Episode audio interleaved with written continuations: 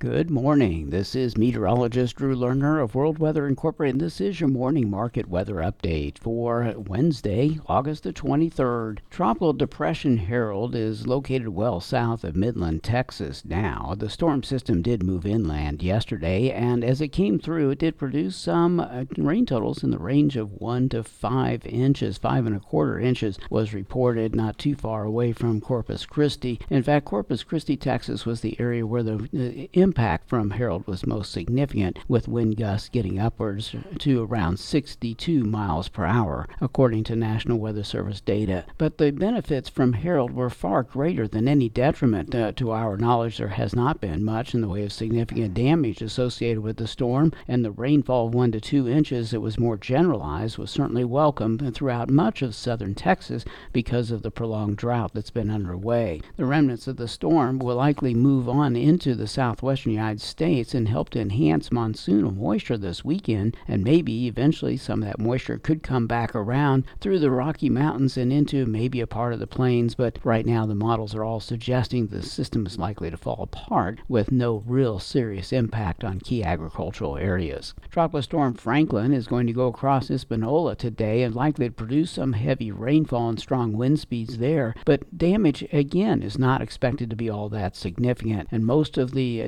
uh, island's uh, key rice, sugarcane, and coffee production areas will not likely be impacted in a significantly negative manner. Meanwhile, back in the U.S. the plains and Midwest, even the northern delta, they still have another week to week and a half of relatively dry biased weather. There may be some rain and thunderstorms that pop up in a few areas, but it will not be enough to counter evaporation. We also have two days left of the heat wave that's underway, and we're going to see temperatures again in the upper 90s through the lower 100s in many areas from South Dakota and southern Minnesota southward into Texas and the northern delta. That'll be today and tomorrow. We will see some of the temperatures getting up close to 110 degrees in portions of the eastern plains. The temperatures, though, will begin to cool down Friday and on into the weekend. Weekend temperatures are expected to be mostly close to normal, if not a little bit below average in the Midwest and the northern plains a lot of 70 and 80 degree highs are expected. That will help to take the edge of the stress off, but without any substantial rains coming into the region, it's really not going to make a huge difference. Crop moisture stress is going to continue to be high, and until significant rain falls, there is potential that some of the yield potential in soybeans and a few other late season crops could slip a little bit lower just simply because there's no moisture for the crops to uh, develop uh, larger uh, grain and oilseed products as we would see in a normal year. We will continue to monitor the situation up in Canada as well. Looks like Canada's weather has fallen back to the same old weather pattern where the southwestern uh,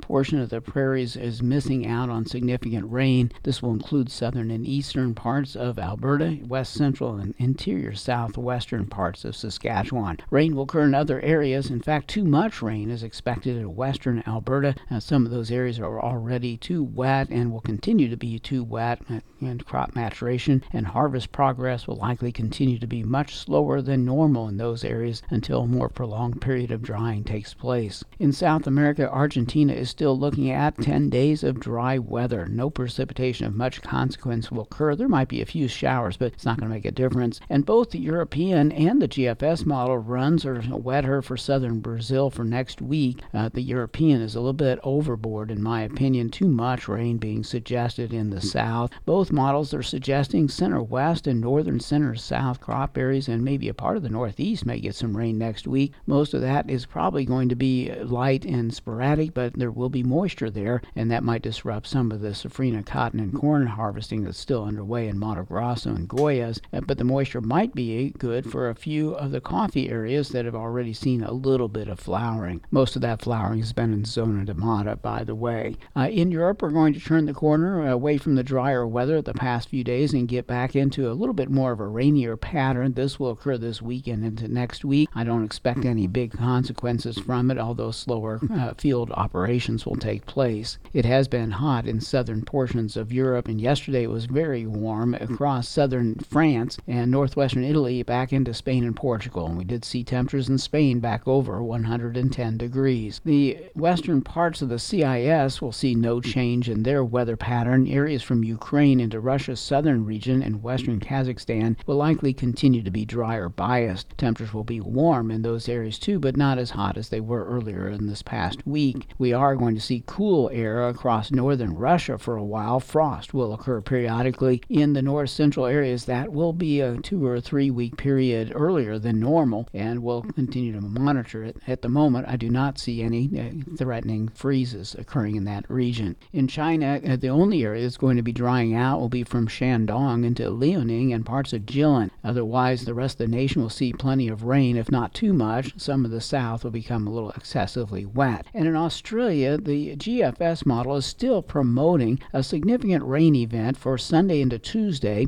for Queensland and northeastern New South Wales. Now, this was an event that showed up on both the model runs yesterday, and today the European has already backed off on it. And to be honest with you, when I look at the upper air wind flow pattern on the GFS, I do not think the model is going to verify very well with trying to generate a half to one and a half inches of rain in Queensland or northern New South Wales as we get into that Sunday through Tuesday period. So I'm looking for the models to drop that as we go forward in time as well. So for now, if, if that were to occur, it would be very timely and beneficial for a future reproduction of wheat and barley. But uh, I wouldn't be holding my breath on that one. And India is still going to be seeing drying in the west and south. I mean, plenty of rain in the east. I think the overall bottom line is about the same for that country. Also the same for Southeast Asia. We'll see rains continuing sporadically, and certainly below normal precipitation will continue in places like Thailand and uh, southern Indonesia, as well as portions of the Philippines. This is meteorologist Drew Lerner.